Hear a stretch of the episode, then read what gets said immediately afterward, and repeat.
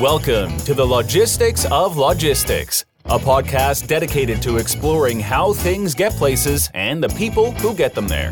We'll talk with logistics and supply chain leaders about innovation, industry trends, and the future of the logistics business.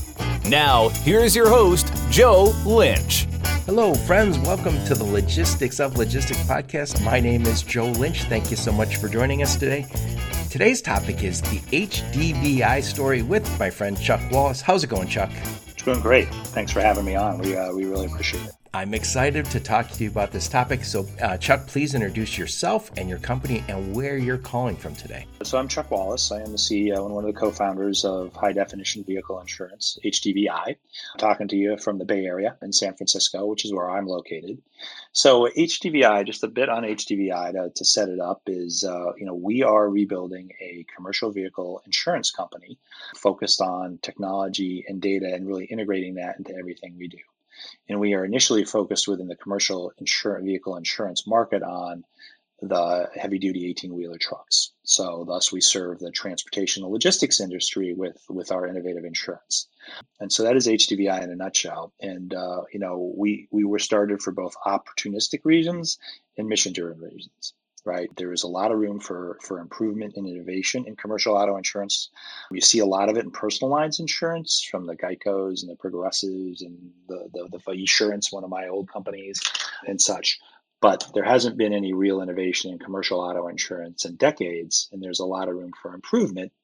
And on the flip side, for the fleets that we serve, they pay a lot of money for insurance. They don't get a lot for it and traditionally haven't. They haven't seen any real innovation in that product or additional service or, or, or, or offerings literally in decades. They're still buying the same insurance they were 50 years ago. Yep. And I'm excited to have this conversation. And guys, I know some of you are going, oh, insurance. I don't want to hear about insurance. Who cares?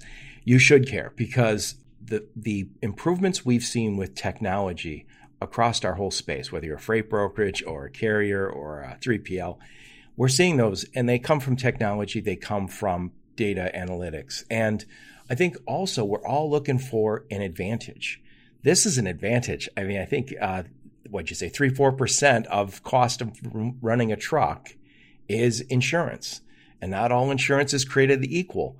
And um, I think we're also, in in addition to looking for opportunities to improve, we all have to worry about these nuclear verdicts. Now, I just said to Chuck, I haven't seen one in the newspaper in the in the press lately, but my friends over at FreightWaves seemingly post every once in a while about this horrific nuclear verdict. And I feel so bad for everyone in the, involved in that. What we all want to do is avoid that. And that's another reason we need to understand our insurance better.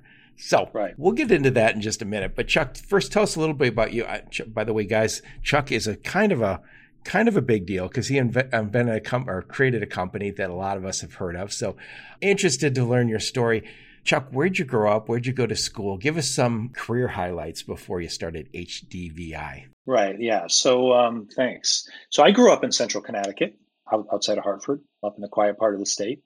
Uh, and grew up there for 18 years. And then I was fortunate enough, I really wanted to uh, be in the military and fly. I kind of got a bug to do that when I was 14 or 15. So Whoa. I was fortunate enough. Yeah. So I was fortunate enough to get into the Air Force Academy and I went off to school at the Air Force Academy out in Colorado Springs. So that's where I went to college. And then I was fortunate enough from the Air Force Academy to get into pilot training. And then I went to pilot training in West Texas out in Lubbock. You know, I graduated from from the Air Force Academy in 86. And then from 86 to 91, I was in Lubbock, Texas, first as a student pilot. And then they kept me on to, uh, I mean, a lot of my classmates on to teach other people how to fly as instructor pilots. So that's where I spent the first uh, five or six years of my flying Very career cool. in the military. Then I, I got. Wait, wait a sec. You can't leave yeah. that without me asking. Eh, did you see Top Gun? Yeah, I saw Top Gun, and the timing could not have been better because Top Gun, the first version, came out in 1986, which is it came out virtually like the month that I was graduating from the academy. What did you think of it? I mean, was that? I mean, besides the drama part of it, was it pretty realistic? Yeah, it was. It's it's pretty realistic. I mean, yeah, you there's no, you don't fly around in uh, high performance fighters with your mask down and yakking away at your friends all the time. But uh, but it was pretty. There was realistic. no horseplay. yeah, they, well, there's plenty of horseplay, but it's it's of, of different kinds with the aircraft. Uh, and they, they showed that too. But he, overall, was great. It was great for the military. Uh, it was very entertaining. And the uh, second one was equally so. I think they really knocked the cover off the ball with the second Top Gun. That, that I have not seen out. it yet. I was supposed to see it with uh, my nephew yeah. and my uh, brother-in-law, and I missed it. But I will see it soon. Yeah. So anyway, going, you know, there's a little bit more on the military story, and then um, but anyway, the, the bottom line you know, on that was basically it was great timing because uh, because it was great to have talk. Everybody thought that was pretty cool. So it was, it was fortunate enough to do that. And then from 91 to 93, I um, was able to fly C1. I got the opportunity to fly C-130s over in Germany, and I went over to Germany to do that for, for two years. That back what are what 90s. are C-130s? I don't know. so C1 yeah C-130s are combat transport aircraft. So what does that mean? That means they're about the size of a 737 or a small a small full size airliner, a 737, something like that. They have four four propeller driven engines. They can carry about 70 combat ready troops, a couple of uh, vehicles, road graders, all kinds of stuff, five or six pallets. And what they are built to do is serve the Army and the Special Forces and the Marines.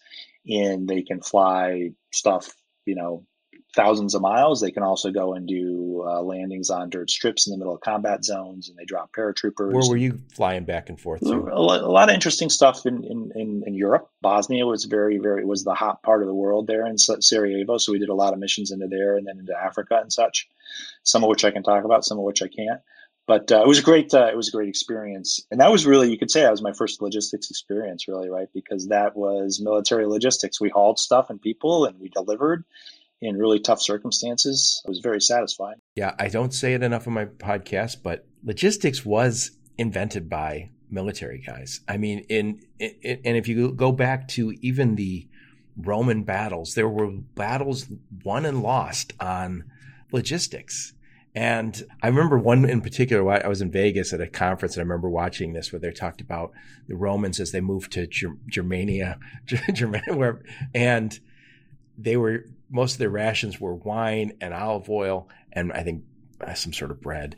And of course, the further you get from Italy and the more you get into Northern Europe, the harder it is to get that stuff. and and and they talked about bumping into the beer drinking barbarians, and I was thinking, oh yeah, this one guy Joe is, loves olive oil and a little red wine, and then I come up against these barbarians drinking beer. It doesn't seem like a fair fair fight, but yeah, and in our space, there are, I think, if there's one place where military guys very often go. In fact, I just talked to somebody from Flexport who was from the Air Force also. It is, um, a, it, they invented it. They do it the best because it's one thing to say I delivered to that dock on time. It's a whole other thing to say I delivered to that airstrip on time and they were shooting at me. And by the way, my the guys I'm giving it to are on the move. So this this much higher harder biz. Yep, certainly logistics chains and everything are what, what you hear about when when when things go well and when things don't go well, and, and armies start to unwind and the conflict over in uh, Ukraine right now, the Russians have oh, certainly yeah. struggled with their logistics train, and, and, and, they're paying a price for it, and, and, other things that they've done. But nobody uh, wants to help them. But if there was, a, if they need some logistics help over there, yeah. So, uh, so over to Europe, and then and then I and then I went to grad school in '93. I wanted to really, I really had caught the entre- Where'd you go? Bug. So I went to, I went to grad school in, in my transition out of the military, like a lot of junior military officers. I was a captain at the time. It's through grad school. I went to I went to Wharton and uh, University of Pennsylvania. Nice. I started in law school. Thought I wanted to be a lawyer, and then quickly discovered there was the business school across the way too with Wharton, and so I turned it into a JD MBA. And there I really really caught wow. the high tech the kind of the high tech entrepreneurial bug. And, in as I was going through grad school, like the only thing I wanted to do when I got out was, you know, be involved in an early stage company somewhere. Wasn't exactly sure the industry uh, or what, but I wanted to be involved in early stage company building.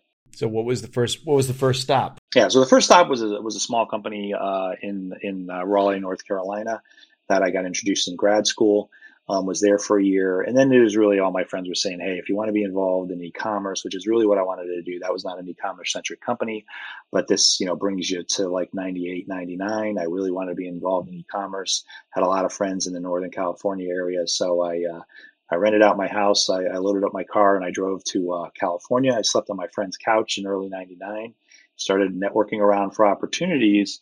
And the, in the best opportunity that I networked my way into were a couple of folks who uh, had insurance in their background and wanted to start a uh, online centric uh, personal auto insurance company. So I did my due diligence. We worked together for a few months, like you know, founding stories often are, and then uh, joined the founding team, and off we went and started Esurance together. So uh, that's the Esurance Whoa. kind of story. And uh, there were five of us as co-founders. I was one of them. Uh, it was a large, pretty large co-founding team. But we started in '99, and um, you know, along the way, people people came and went, and, and the other the other founders left after a couple of years. And, and, eight years later, I was the only one left, and was was very proud and fortunate to be part of a team. I built a built a company from nothing into about a billion dollar business as I was leaving. I was never the CEO there. That was people who had more. I'd rather be the founder. Yeah. well, both are good.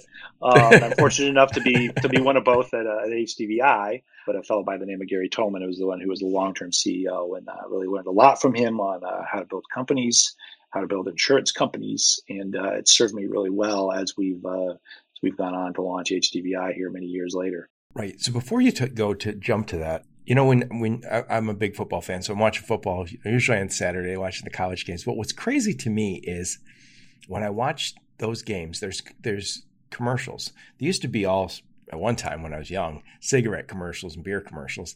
Now they've seemed to transition, and it was stockbrokers for a long time, Merrill Lynch and PaineWebber, and now it feels like it. Besides a few mobile phone things, it seems like it's virtually all insurance companies. Yeah, whether it's Flo or the Gecko. I mean, I counted the other day, I think there's six or seven companies that are almost omnipresent in that space. Why is that? Why is it? And what, what I've kind of concluded, and you tell me if I'm wrong, is that there's no advantage to some to, to one over another in some regards, and that they have to sell you some other way besides the the value of what you're getting. Yeah. So I'll, I'll, I'll, I'll, I'll try to answer it and keep it short, but there's a clear answer. So one is it's a massive industry, right? Personal auto insurance by itself is like a $250 billion industry. So it is a huge industry, right? Co- contrast that with trucking. How much, how big is trucking? Yeah. So commercial, commercial auto insurance, right? Contrasted to personal lines auto insurance. Commercial auto insurance is about a $55 billion business in the United States um, and about a $1.3 trillion business worldwide for commercial auto.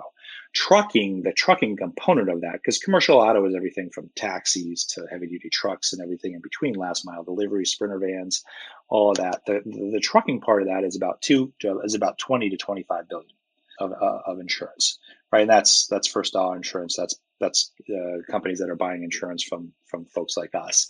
Uh, not the big mega folks who are self-insuring. So that's that's actual addressable market. So it's sizable. But back to your question, it's it's a huge market for personal auto, and like you said, it's highly commoditized now. And so the way that you get an advantage is, you know, you have to have a company that's got competitive prices, and you got to give good service, and you got to do the claims right in personal auto. But it's establishing some kind of brand awareness with a Gecko or Flo or Esurance had Erin Esurance in the early days, and then so switched to switch its its its theme a little bit here and there, and, and now is under Allstate. So uh, that's how you actually you know resonate with the consumers is you you make that kind of connection, and they spend a lot of money to do it. Oh my God, did they ever? So yeah. So what was next after you exited exited Esurance? Yeah, you know, as Esurance was getting larger, I, I you know I, I wanted to um, get back into earlier stage companies. When I left, it was seven, eight hundred million dollars in premium, a couple thousand employees, ten or eleven offices across the country. Uh, so, so I, I left, and um, you know, I was in uh, very, two or three different earlier stage companies, not insurance related. I wanted to try to do some different stuff, uh, but then really, what led into the HDVI story was in 2013. I was fortunate enough to uh, join and work for Thejo Kote, who was one of the co-founders, his co-founder Jerry, Automatic Labs, which built a a connected device for personal cars. So it is a device that you plug into the OBD port of a personal auto and make that auto, uh, you know, a node on the Internet of Things. Really connect that auto to the Internet of Things and to your phone so that you could start getting data off of it. How are you driving? How is your mileage? And then you can use that for insurance, which is why they got me involved because you know monetizing that kind of technology through insurance solves one of the big monetization paths uh, and such. So through that role, and then ultimately SiriusXM bought that company uh, for a nice outcome uh, two or three years later, which was which was good. And I really got immersed in connected uh, vehicle technology, and even more than that, just greater the greater world of innovative mobility, autonomous autonomous vehicle technology that was coming online or being developed still is. Uh, onboard uh, advanced uh, safety systems, ADAS, otherwise uh, ADAS systems, um, all the things you see with the automatic braking and lane change technology that's really starting to accelerate, and so on and so forth. Electric vehicles. I really got immersed in that whole world through there and, and did that for two or three years, and then had a couple of uh, consulting uh, and, and, and, jobs with connected vehicle platforms and such. And then I met my co-founder Reed in 2017, and, and HDVI is really his initial core idea. And so I can wrap up the rest of the, the founding story here really quick, which is, you know, Reed Spitz, um, very, very capable uh, young graduate from Stanford with a couple of degrees out of Stanford. Nice. And went from gone from Stanford to uh, work for Joe Lonsdale at 8VC, one of our current investors, and and he that's Autotech Ventures, and I just interviewed uh, Barack from there. Yeah, that's AV. That's that's Autotech Ventures. 8VC is a separate. Oh, oh, 8VC. I'm sorry. Yeah, All right. it's easy to get them. It's easy. I'm going. I'm going to interview. You're going to introduce yeah. me to the 8VC guys because they were. I want them to be on my podcast. They're an investor in a lot of logistics and operation they are logistics in, companies in, in, a lot. And so Reed, as a young associate there, really because they were one of the leaders and the leader really in investing in innovative freight and logistics, will be back before it was uh, it was really popular to do so, which is the time to start. Reed really got immersed in that through 8VC, and they also did some insurtech investing that was successful that Reed was involved in. So he's got that little bit of insurtech in him, a lot of logistics, a little bit of innovative mobility and he left 8VC um, with Joe Lonsdale, who, who's the head of 8VC's support, to go out and start a company, which young associates will often do. They want to be entrepreneurs. And so he went out to start a company and he really dove deep into the logistics and freight space and asked the question of freight companies and everybody else out there and trucking companies, what does the industry need that's not being provided now? And there are already a number of digital freight brokers that are great, but had all along been started and, and well funded. Freight factoring companies, same thing. But what hadn't been addressed was this insurance problem that everybody said, hey, listen, it's very expensive. We don't get much for our money other than basic insurance. It gets more expensive every year. The insurance industry, on the flip side of that, as, as the provider, um, has really struggled with profitability and such. And Reed said, this is the opportunity. This is where it's at. This is a company to build in the space and he found me through our network. He, you know, he started with that theme, and people said, "Hey, if you're going to think about starting a company like this, you should talk to Chuck. He's got a complementary background." And so, to keep it short, you know, through 2017, we got to know each other, and then we really dove in in the fall of 2017 on due diligence together, and we started the company formally. We incorporated in uh, in March of 2018, and off and running, and, and here we are now. So uh, almost five years later. Yeah, and I know you're based in the Bay Area, but mm-hmm. uh, your company is based in Chicagoland, right? Right, based in Chicagoland. And you got offices other places in the country? Yeah, so we're we're based in Chicago. We have offices in Greenville, South Carolina, where our insurance team is located, significantly uh, located. We have an office in uh, Central Ohio, in the Columbus area, where we have insurance folks as well. We have an office in the Dallas Austin corridor down in Texas, where we've got folks and such. So, and we've got some folks up in Cleveland as well. It was a very, very intentional um, decision to go with Chicago as as the founding um, city for the company. We wanted good engineering talent, and they have that there. We wanted some place that was in the middle of the freight and logistics industry and certainly and Chicago. And just that whole area is a big hub for freight and logistics. It's also got a lot of insurance and financial services companies, both old school, you know, both incumbent and innovative. And so you want you know you want to be able to tap those folks as well. And it was a great decision. We've we've had great success. We love Chicago. We've got a number of folks there, fairly centric around our tech team and product and, and, software product teams. But that was a that was a great decision. We're very happy to do it. And so and then we've expanded from there as we built the company. So that's our that's our kind of footprint and why why we started in Chicago. And so let me ask a question, and I think you kind of started to answer it, but I want to make sure we're clear on it. So you guys saw a hole in the market. So I want to understand what that hole in the market and what what I think based on your success at Esurance, you know, oh, I'll go back 20 years ago. If you were going to get insurance, you probably didn't go online to get it. You have, you know, you called State Farm or um, Allstate. There was no Esurance. There was nothing like that. You, you, you worked with the traditional companies, and they some of them State Farm only had State Farm, but then there was independent insurance companies that had few. But everybody had an insurance guy, and I was joking with you prior to our call that seems less and less like a thing. Like, and by the way, people tended to have insurance for 30 years at a time. And one, one of the stats I think has been out there for a long time is if you were the same insurance company for 30 years, you're probably paying more than the guy who just got the insurance. So that was the old way. And then companies like Esurance, and I know they're not the only one, but this one you know about, came in and said, Hey, this doesn't have to be this lumbering beast business with a ton of agents.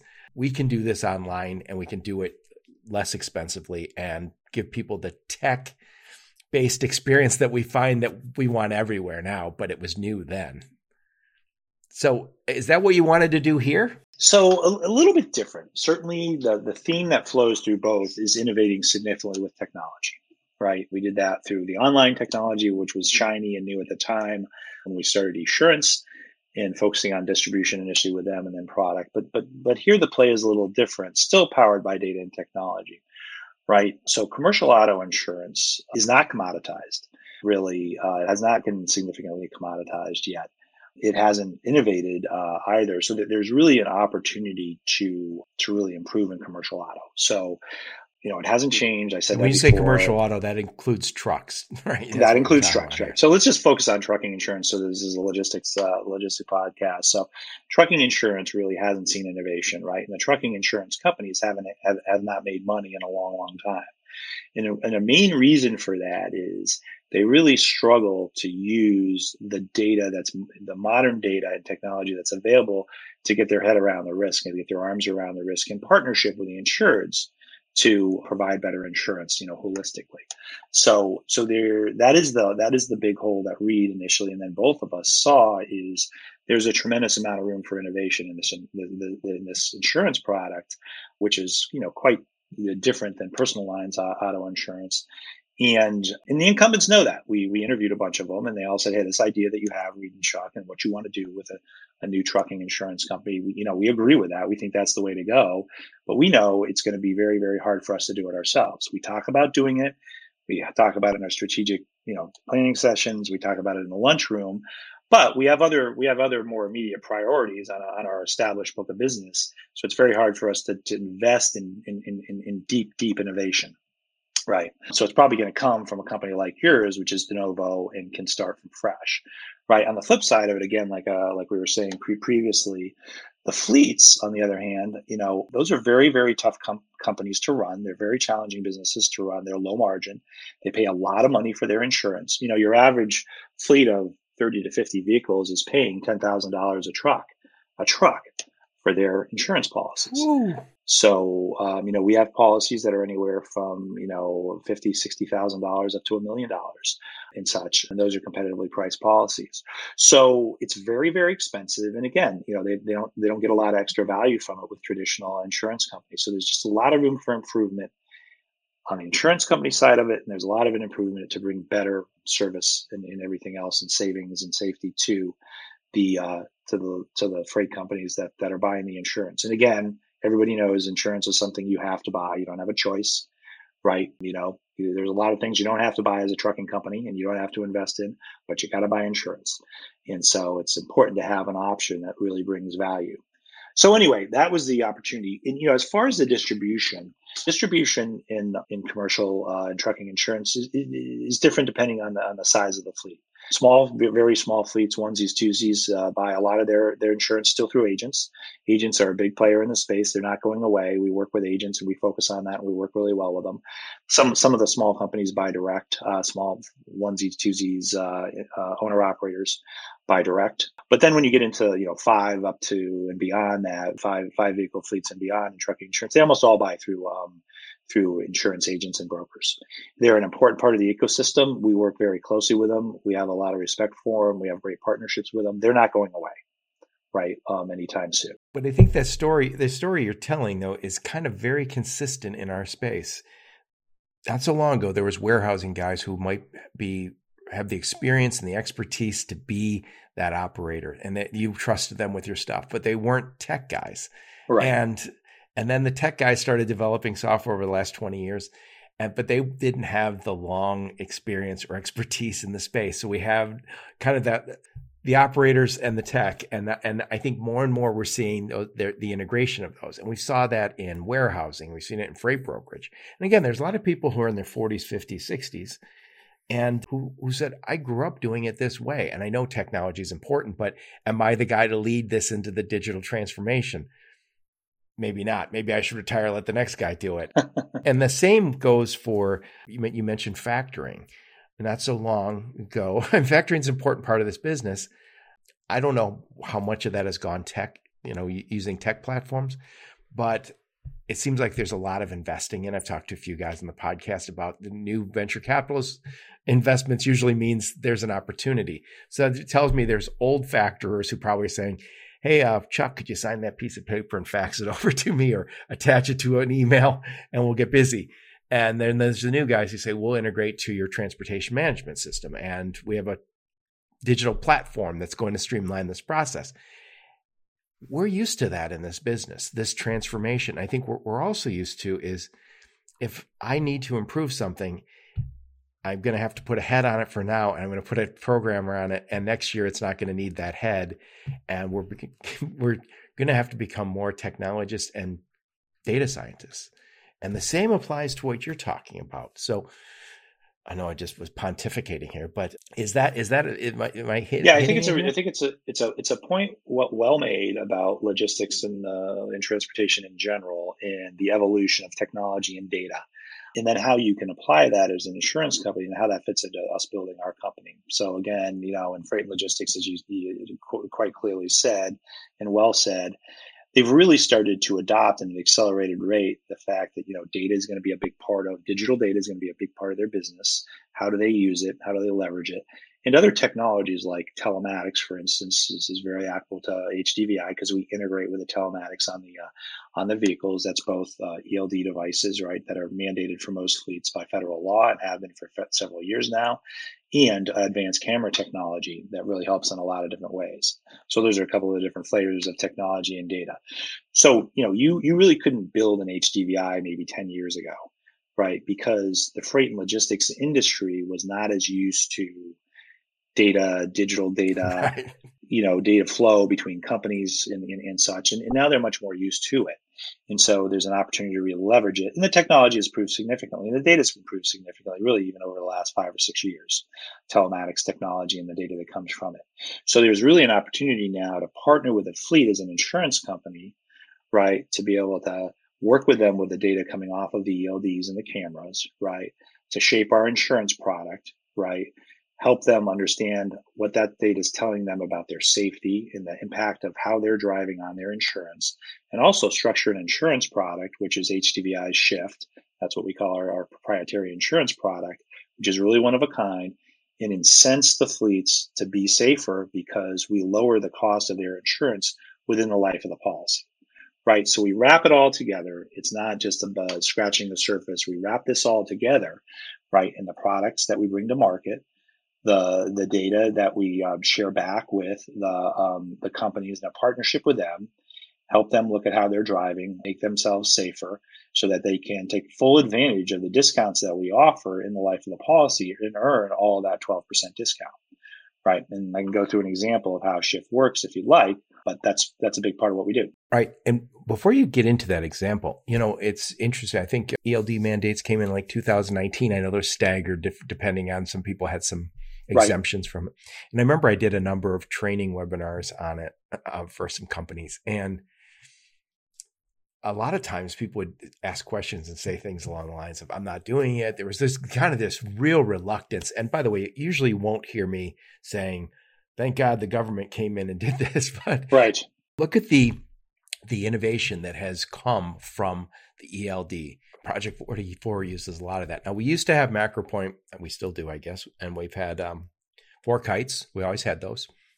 I guess we always had our mobile phones with us, but that's less than perfect.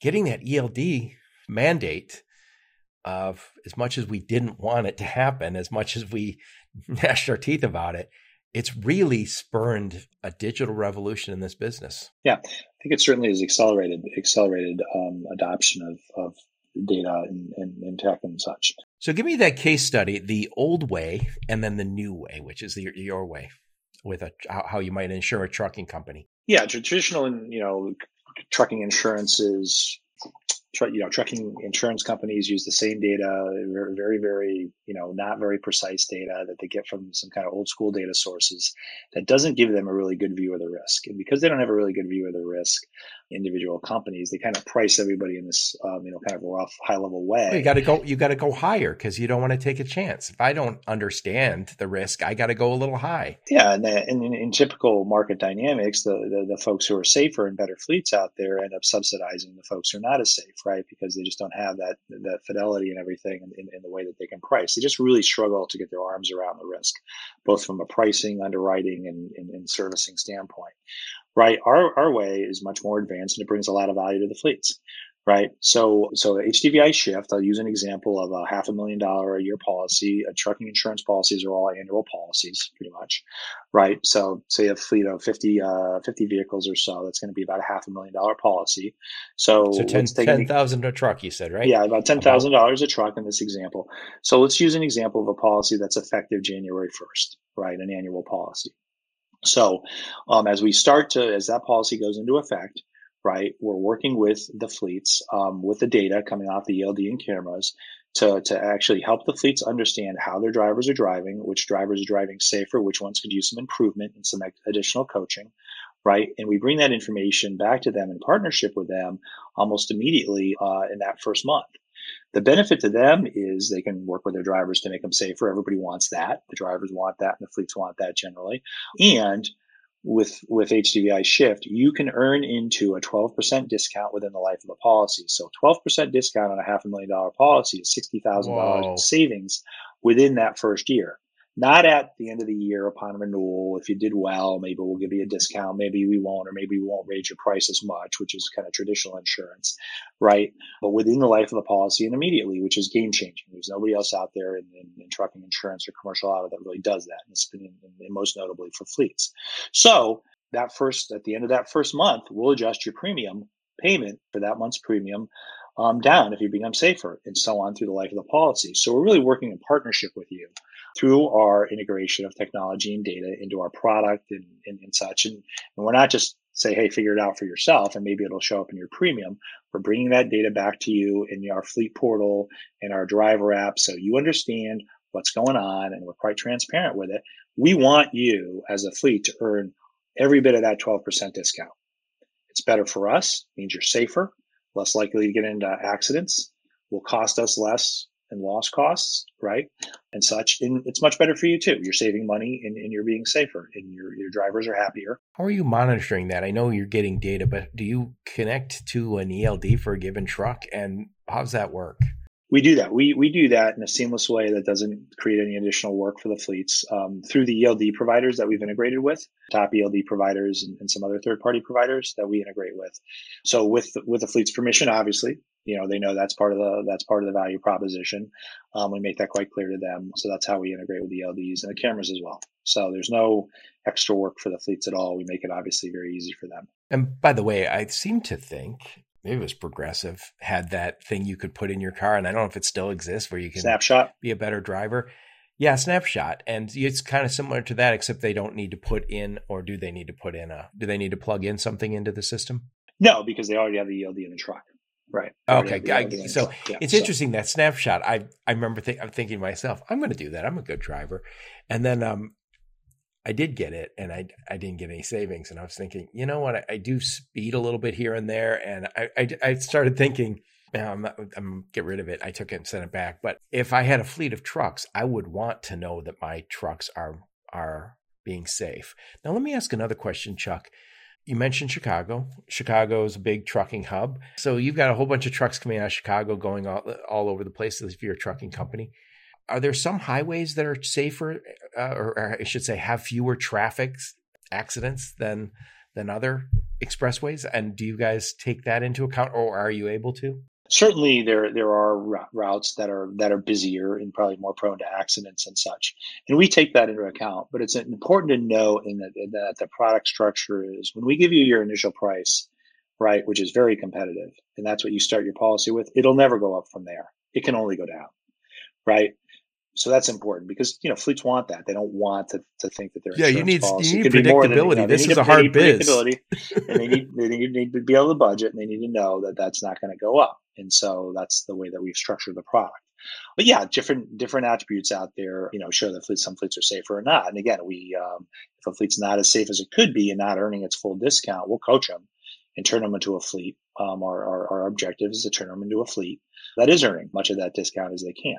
Like I said, that's that's a big core reason that we exist. You also mentioned cameras. How does how do you collect the information from cameras? What are you doing with that? Yeah, so you know the cameras, um, we have the camera uh, data available so that we a lot of that is is related to if there uh, is an accident or a potential accident out there then we'll be able to look at the camera data. And that is very very helpful to the fleet and to us into assessing what went on in that accident and, and who was at fault and you know the driving that led up to it and such so that we can better work with the fleet to to take care of that claim. If there's any potential liability then certainly to address that it's better for the fleet. It's better for the third party who may have been involved in, in the accident and such to, to, to be able to do that um, and react much quicker versus a long drawn out process of questions and interviews and what really happened. And one person said one thing, another person said another thing creates a lot of static and a lot of friction in the claims handling process and a lot of inefficiency and a lot of cost for everybody that with the data, not just the camera data, but, but other, you know, the other data that we have that, that we can really improve on and we do improve on. And so far, the fleets really, uh, really appreciate that and like it. You, brought us into accidents, and I want to talk a little bit about first off, talk about nuclear verdicts, and because that that it hasn't been lately, but I do know it's still an issue. It's not going away, and I think it's incumbent upon the trucking industry. We're not always to blame for this prop these problems, but I think what happens oftentimes is when, when, there's a trucking company seven states away and their driver is in an accident and uh, somebody's injured or killed, or significant damage, they're a, just a, a, big company somewhere else, and somebody, and then there's this sense that well, we know we all know this guy. He lives in our little small town, and when it goes to court, it's the big bad corporation against uh, this poor family that suffered a loss. So, so certainly, you know, one one of the core statistics out there, which is another component of why we started the company, is you know, when trucks and cars you know, get in accidents with each other, 80% of the time it's, it's generally the car's fault, right? Um, cars don't do a great job maneuvering around trucks and, and such, right? But trucks, so even though 80% of the time, generally speaking, it's the cars that's at fault in some way, the trucks are the ones that get blamed 80% of the time because again, they have their companies, they're not people right? They're not individuals. They're they're companies of individuals, but that gets lost very quick in the process, right? That detail. They have high policy limits. They're larger corporations. They have a lot of assets that sit behind the truck in the insurance policy, and so they're a target for uh, the litigation bar out there right? And so there is the concept of, of, of, nuclear verdicts, and that's a real thing out there.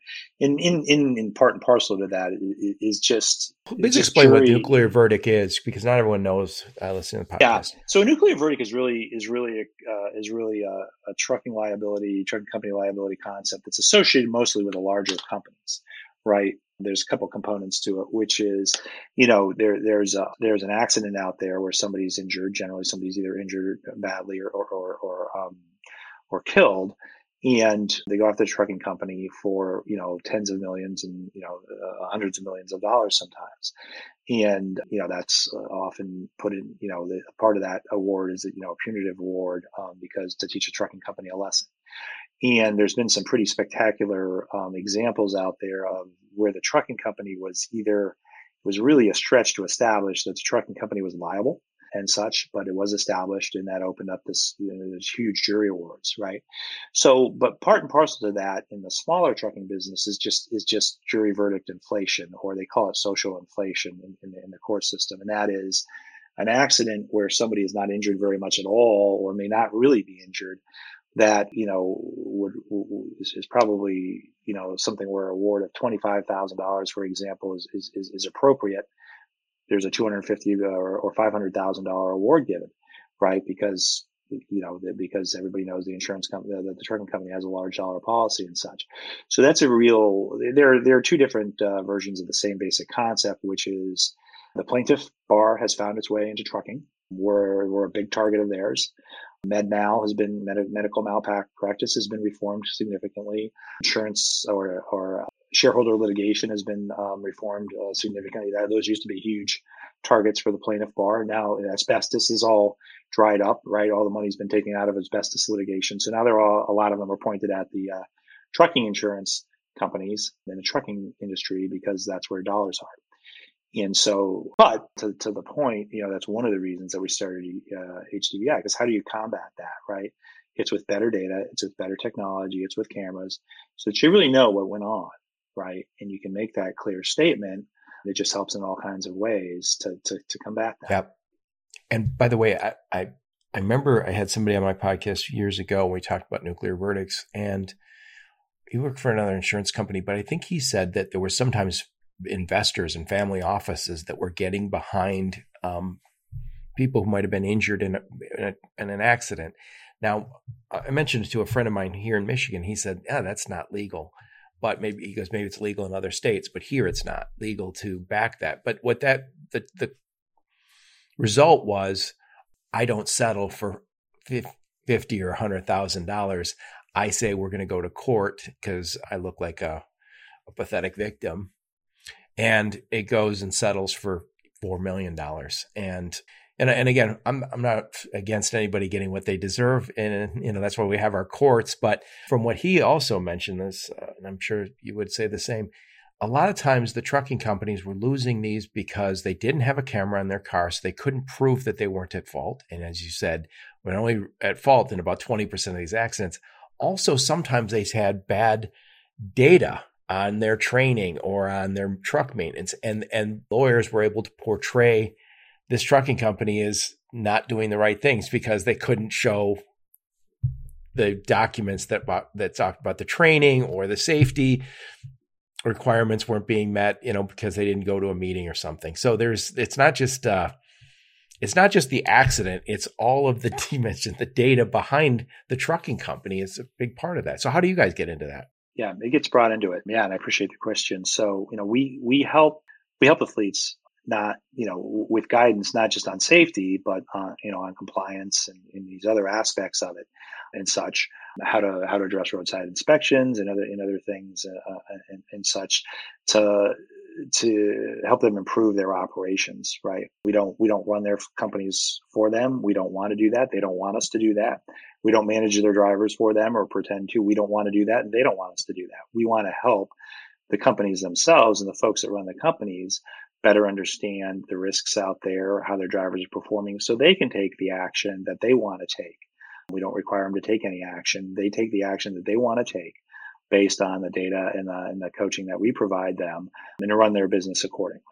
So, and that that's a equally um, important dynamic with us and, the fleets that we work with. We're not there to run the business for them. They don't want us to. We don't want to.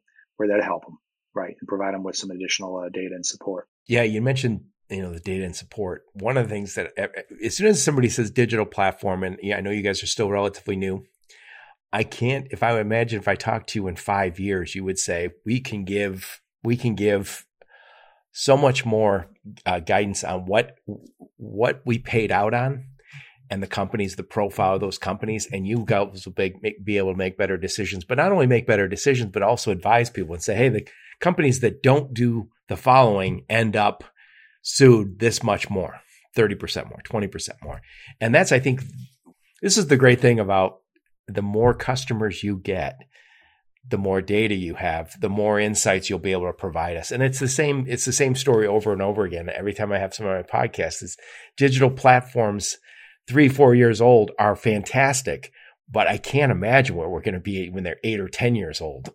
Yeah, no, it really does empower the empower the business and add a lot to it. And when you have a digital platform and you can really ingest data from a lot of different sources, look at it, analyze it, it helps even now because you know we have our own set of oh, data. Oh, yeah. we can also ingest third party data, other sets of data. And, oh, okay. put that into the mix to get smarter faster, so we can bring that kind of value earlier to our fleets and our other partners, right, that we insure and our other partners in our business. And then obviously, certainly the more driving miles of our fleets, the more the more fleets, the more drivers, uh, then the smarter we get off that data as well.